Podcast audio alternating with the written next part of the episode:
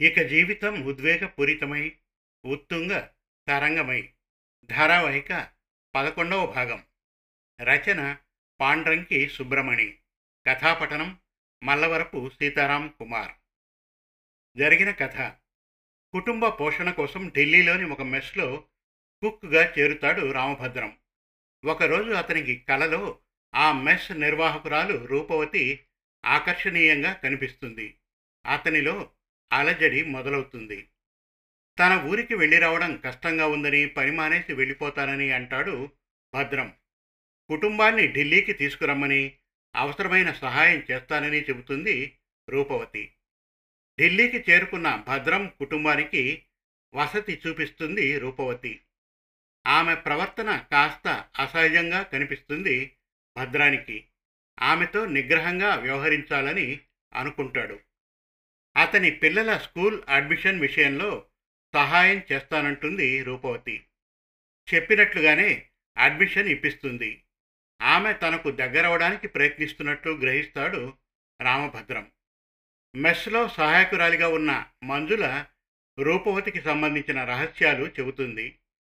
రూపవతి భర్త మరణించి చాలా కాలమైందన్న విషయం విని ఆశ్చర్యపోతాడు రామభద్రం. మంజుల సోమనాథాల వివాహం జరుగుతుంది. ఇక ఇక జీవితం ఉద్వేగపూరితమై ఉత్తుంగ తరంగమై ధారావాహిక పదకొండవ భాగం వినండి. మరెందుకో మరి ఇక్కట్లలో ఉన్న తన బామ్మర్ది విషయమై సోమనాథం దగ్గర ప్రస్తావించాలన్న తలంపు రాలేదు రామభద్రానికి. ఎందుకంటే తెలయేళ్ళు వంకర్లు పోతూ చిట్ట చివర నదిలోకి వచ్చి చేరినట్లు అతడు కూడా రూపవతి వద్దకు వచ్చి సలహా అడుగుతాడేమో. ఆ మాటకు వస్తే ఇంట బయట పెట్టుబడంతా ఆమెదేగా? ఆర్థిక వనరులపైన పట్టు కూడా రూపవతిదేగా? ఆమెను మీరి సోమనాథం గాని మంజులాదేవి గాని ఇప్పటికిప్పుడు ముందుకు వెళ్ళరు వెళ్ళలేరు. అంచేత అతడి మనసిప్పుడు సూదంటు రాయిలా రూపవతి వైపే లాగుతుంది. చివరి ఆసరా దొరక్క అసహాయంగా అంబ విగ్రహం వైపు చేతులు చాచే దేవి ఉపాసకుడిలా నిజానికి ఎట్టి పరిస్థితుల్లోనైనా తనను ఆదుకునే ఆర్ద్రత ఆమెకు మాత్రమే ఉందన్న విశ్వాసం అతడిలో ఇసుమంత కూడా తరగలేదు. కానీ అదే సమయం ఇంట్లో వాళ్ళు వెలిబుచ్చిన అభిప్రాయాలు వార్నింగులు అతన్ని వెంటాడడం మానలేదు. ఏదైనా ఎక్కడైనా మరీ ఎక్కువగా ఎదురు చూస్తే భంగపాటు ఎదురయ్యే తీరుతుందిగా. అందులో తనకు ఆమెతో ఈ మధ్య చనువు కూడా పెరిగింది. ఇప్పుడు తను ఏది అడిగినా వేడుకోలుగా ఏమన్నా తను ఆ చనువుని తనకు అనుకూలంగా ఉపయోగించడానికి పూనుకున్నాడని రూపవతి తలపోస్తే అపార్థం చేసుకుంటే ఒకసారి సింహాద్రి పంతులు గారు చెప్పలేదు మనిషి అదుపులేని తన ఆశల వల్లనే ముప్పు తెచ్చుకుంటాడని తమ పొడవైన కాళ్ళ వల్లనే వలలో చిక్కుపోయే పక్షుల్లా. ఈ ఆలోచన వచ్చిన తోడనే అతని గుండె కొట్టుకోనారంభించింది. నిజానికి రామభద్రం రెండు మూడు సార్లు విషయ ప్రస్తావన చేయడానికి రూపవతి దగ్గరకు సరాసరి దూసుకు వెళ్ళాడు కూడాను. తీరా ఆమె ఏమి కావాలని అడిగేసరికి తను ఇంకేదో చెప్పి వెనుతిరిగాడు. తను అంతటి బంగారు కొండ వంటి మనసు గల స్త్రీమూర్తి వద్దకు వెళ్ళి మాట్లాడడానికి జంకుతున్నాడంటే నిజంగా తను అడగబోతున్న దాంట్లో సహేతుకత లేదనేగా బంగారు గుడ్లు పెట్టే బాతుకి అసహనం కలిగించడమేగా? ఆ రోజు సోమవారం చెల్లెలు లలిత వద్ద నుండి నాలుగవ ఉత్తరం వచ్చింది.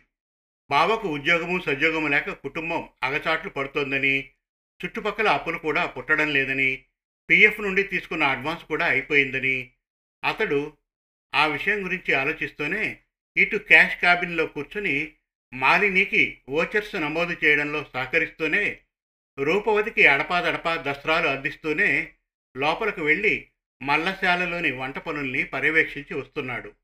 అప్పుడు ఉన్నపాటున అతడికి తెలియకుండానే అతడిలో ఏదో అదృశ్య శక్తి ఆవహించినట్లు ఉద్వేగం పెను తరంగమై లేచింది. రూపవతి గారు? అని వేగిరపాటుతో పిలిచాడు. ఆమె ఇటు తిరిగి చెప్పండి అంటూ తనతో ఏదో చెప్తూ నిల్చున్న ఖాతాదారులిద్దరిని సాగనంపి అడిగింది ఆమె. అతను వెంటనే సర్దుకున్నాడు. అబ్బా మరేమీ లేదు. మొన్న నాకు ప్రమోషన్ ఇచ్చి నా జీతానికి పెంపునిచ్చారు కదా. ఇంట్లో వాళ్ళు మీకు కృతజ్ఞతలు చెప్పమన్నారు. అదప్పుడు చెప్పడం మరిచినట్లున్నాను. ఇప్పుడు చెప్తున్నాను. మరేమీ అనుకోకండి అన్నాడు. ఆ మాట విని రూపవతి పక్కున నవ్వింది. తెలివైనది విద్యాధికురాలు. అందులో దక్షత గల బిజినెస్ ఉమెన్ కూడాను. నోరు తెరిస్తే ప్రేవులు లెక్కపెట్టే శక్తి ఉండదా మరి?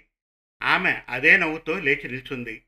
అలా నాతో క్యాబిన్లోకి రండి రామభద్రం అంటూ మాలినీని పనులు చూసుకోమని ఓ మాట చెప్పి లోపలకు కదిలింది.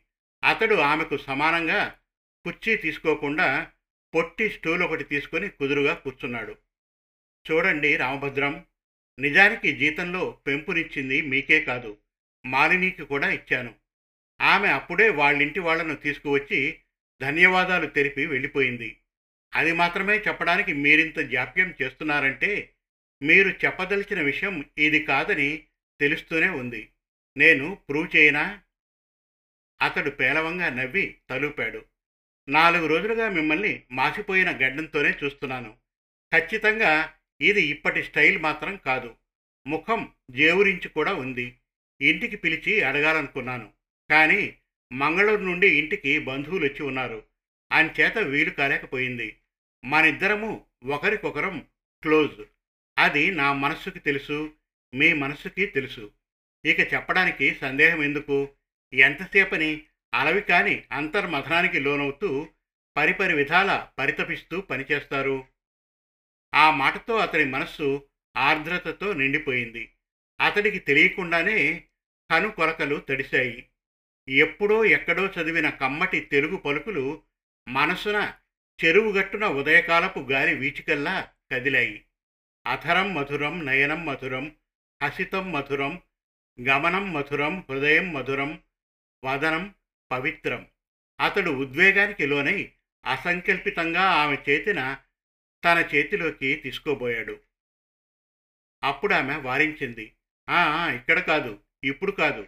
బయట మాలిని ఉంది కదూ? తిన్నగా పులినొట్లో తల పెట్టినట్లవుతుంది. ఇక విషయానికి రండి. బుద్ధిమంతురాలై వింటాను. ఇన్నాళ్ళ స్నేహం తరువాత కూడాను నాతో మనసు విప్పి చెప్పడానికి మీరు సందేహిస్తున్నారంటే నా ప్రవర్తనలో ఏదో లోపం ఉందన్నమాటేగా? రామభద్రం తల వంచుకుని ఎట్టకేలకు పెదవిప్పాడు లేదు అటువంటిదేమీ లేదు మేడం. నా వరకు మీరు నా కుటుంబంలో ఒక్కరుగానే కనిపిస్తారు. కనిపించడం ఏమిటి? మా కుటుంబంలో మీరు ఎప్పుడూ ఒక్కరుగానే ఉంటారు అంటూ ఆమె మాటను ఖాతరు చేయకుండా ఆమె కుడి చేతిని అందుకుని కళ్ళకద్దుకుని తన చెల్లి కుటుంబానికి వాటిల్లిన గడ్డు పరిస్థితి గురించి వివరించాడు. అంతా విన్న రూపవతి అడిగింది. ఏదైనా హోటల్లో కానీ ఎప్పుడైనా పనిచేసిన అనుభవం ఉందా? మీ బావకి? దానికి సంబంధించిన ప్రశంసా పత్రాలు తెచ్చుకోగలడా మీ బావ?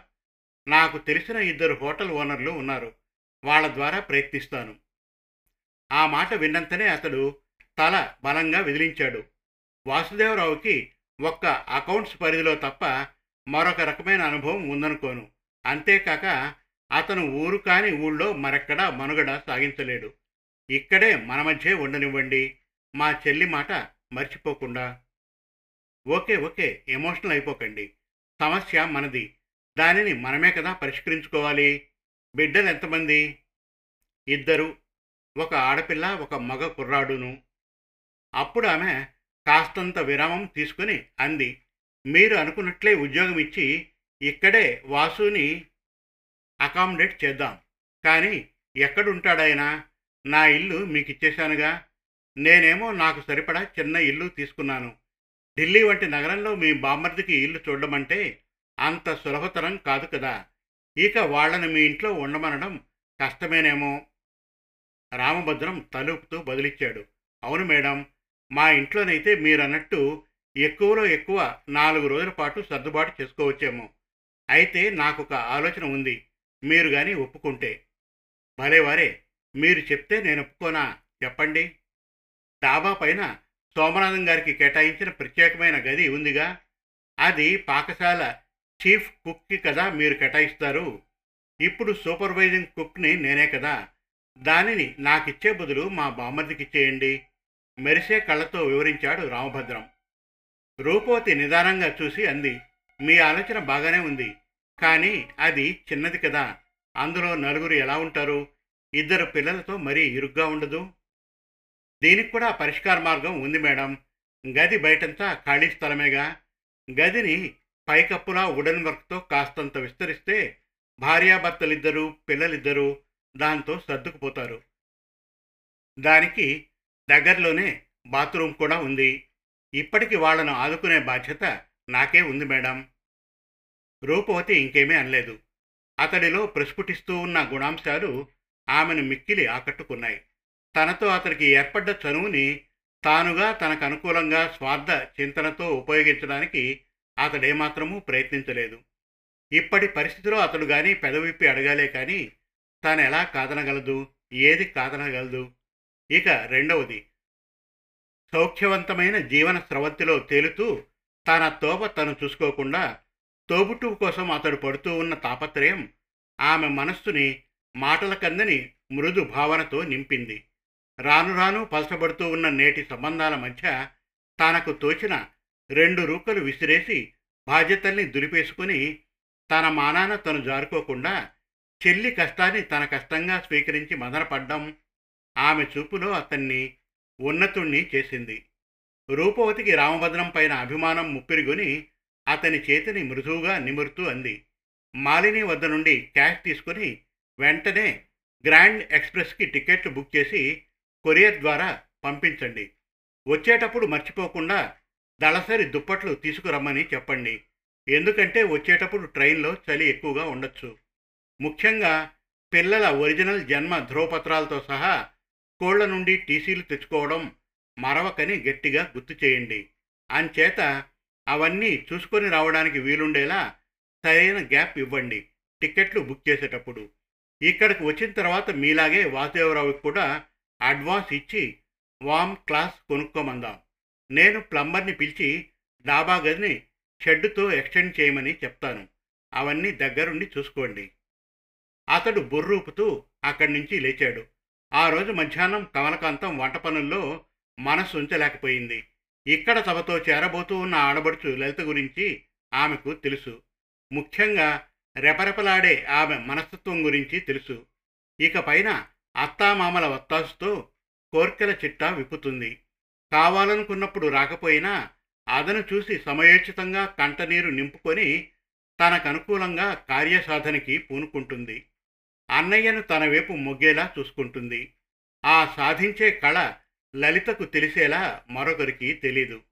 ఇకపైన తన కుటుంబానికి ఎటువంటి గతి పడుతుందో అలవికాని తన గొంతెమ్మ కోరికలతో రూపవతి మేడం గారికి ఎంతెత్తు చిరాకు తెప్పిస్తుందో ఇక్కడకు రాకముందు స్త్రీల సహజ ఆకాంక్షల గురించి జరిపించిన సర్వేక్షణ కమలకాంతానికి గుర్తు రాసాగింది. అరవై ఎనిమిది శాతం సంపాదన మొదలవగానే స్థిరాస్తులు కొనాలనుకుంటారట. డెబ్భై ఎనిమిది శాతం మంది మహిళలు ఇంటిని కుటుంబాన్ని సామాజిక భద్రతగా మలుచుకోవాలని ప్రయత్నిస్తారట. అరవై శాతం మంది ఎలాగో ఒకలా సొంతిల్లు సంపాదించుకోవాలని కలలు కంటారట. అరవై రెండు శాతం మంది ఆడాళ్ళు మిగుల్చుకున్న సంపాదనతో స్థిరాస్తుల్లో పెట్టుబడులు పెట్టాలని పూనుకుంటారట. మరి తను అటువంటివేమీ ఆశించలేదు. ఇక పైన ఆశించదు కూడాను. ఒక్కటి తప్ప తన కొడుకులిద్దరూ స్కూల్ ఫైనల్ చదువుల కంచెను దాటేయాలని. తల్లిగా తను కోరుకుంటున్నది అత్యాశ. ఈ చిన్నపాటి ఆశకు ఆడబడుచు గండి కొట్టబోతున్నదేమో. ఏదేమైనా ఈ ఒక్క విషయంలో తను అందరి మధ్య ఒంటరిగానే మిగిలిపోతుందేమో. ఒంటరి పోరాటమే చేయవలసి వస్తుందేమో. వారం రోజులుగా రూపవతి ఇంట్లో మకాం పెట్టిన మంగళూరు బంధువులు ఎట్టకేలకు గృహాభిముఖులై కర్ణాటక వైపు సాగిపోయారు. వాళ్ళు వెళ్ళిపోయిన మరొక మూడు రోజుల తర్వాత రామభద్రం చెల్లెలు లలిత భర్త వాసుతో తన ఇద్దరు పిల్లలతో న్యూఢిల్లీలో దిగింది. వాళ్ళందరినీ భోగి నుండి దిప్పించి సామాను గట్రా ట్రాలీలోకి ఎక్కించుకొని స్టేషన్ బయటకు చేరే వరకు రామభద్రం మిత్రుడు గంగాధరం తోడుగా ఉన్నాడు. వాళ్ళకు ఆసరాగా రూపవతి తన సుమో బండిని పంపించింది. కాంట్రాక్ట్ డ్రైవర్తో సహా. అక్కడ కొందరు డ్రైవర్లు పార్ట్ టైం సిబ్బందిలా అవర్లీ ప్రాతిపదికన కారు తోలడానికి కుదురుతూ ఉంటారు. డ్యూటీ కూడా గంటల ప్రకారం లెక్కించి భత్యం తీసుకుంటారు. నిజానికి రూపవతి సుమో పంపడం చూసి రామభద్రం కంటే గంగాధరమే మిక్కిలి సంతోషించాడు. సుమో బండిలో వరుసగా చోటు చేసుకుని కూర్చున్న మేనకోడలి ఉత్సాహపు అరుపులు వింటూ మేనల్లుడి ముచ్చటైన చూపులు గమనిస్తూ కూర్చున్న రామభద్రానికి సంతోషంతో గుండె తడిసింది. ఎన్నాళ్ళ తర్వాత వీళ్ళను చూస్తున్నాడు తను. ఇక పైన ఈ ఇద్దరు చిన్నారుల లేత జీవితాలకు మనుగడ ఇక్కడే ఢిల్లీ నగరంలోనే. మేడం రూపవతి మెస్సు ప్రాంగణంలోనే. ఇంకా చెప్పాలంటే ఆమె గారి కనుసన్నల్లోనే అంకురార్పణం జరగాలి. రామభద్రం తనలో తను ఆనందపడిపోతూ కాస్తంత ముందుకు వంగి మేనల్లుడిని మేనకోడల్ని ముద్దు పెట్టుకున్నాడు. ఇంకా ఉంది. ఇక జీవితం ఉద్వేగపూరితమై ఉత్తుంగ తరంగమై. ధారావాహిక పన్నెండవ భాగం త్వరలో. మరిన్ని చక్కటి కథల కోసం కవితల కోసం వెబ్ సిరీస్ కోసం మన తెలుగు కథలు డాట్ కామ్ విజిట్ చేయండి. Thank you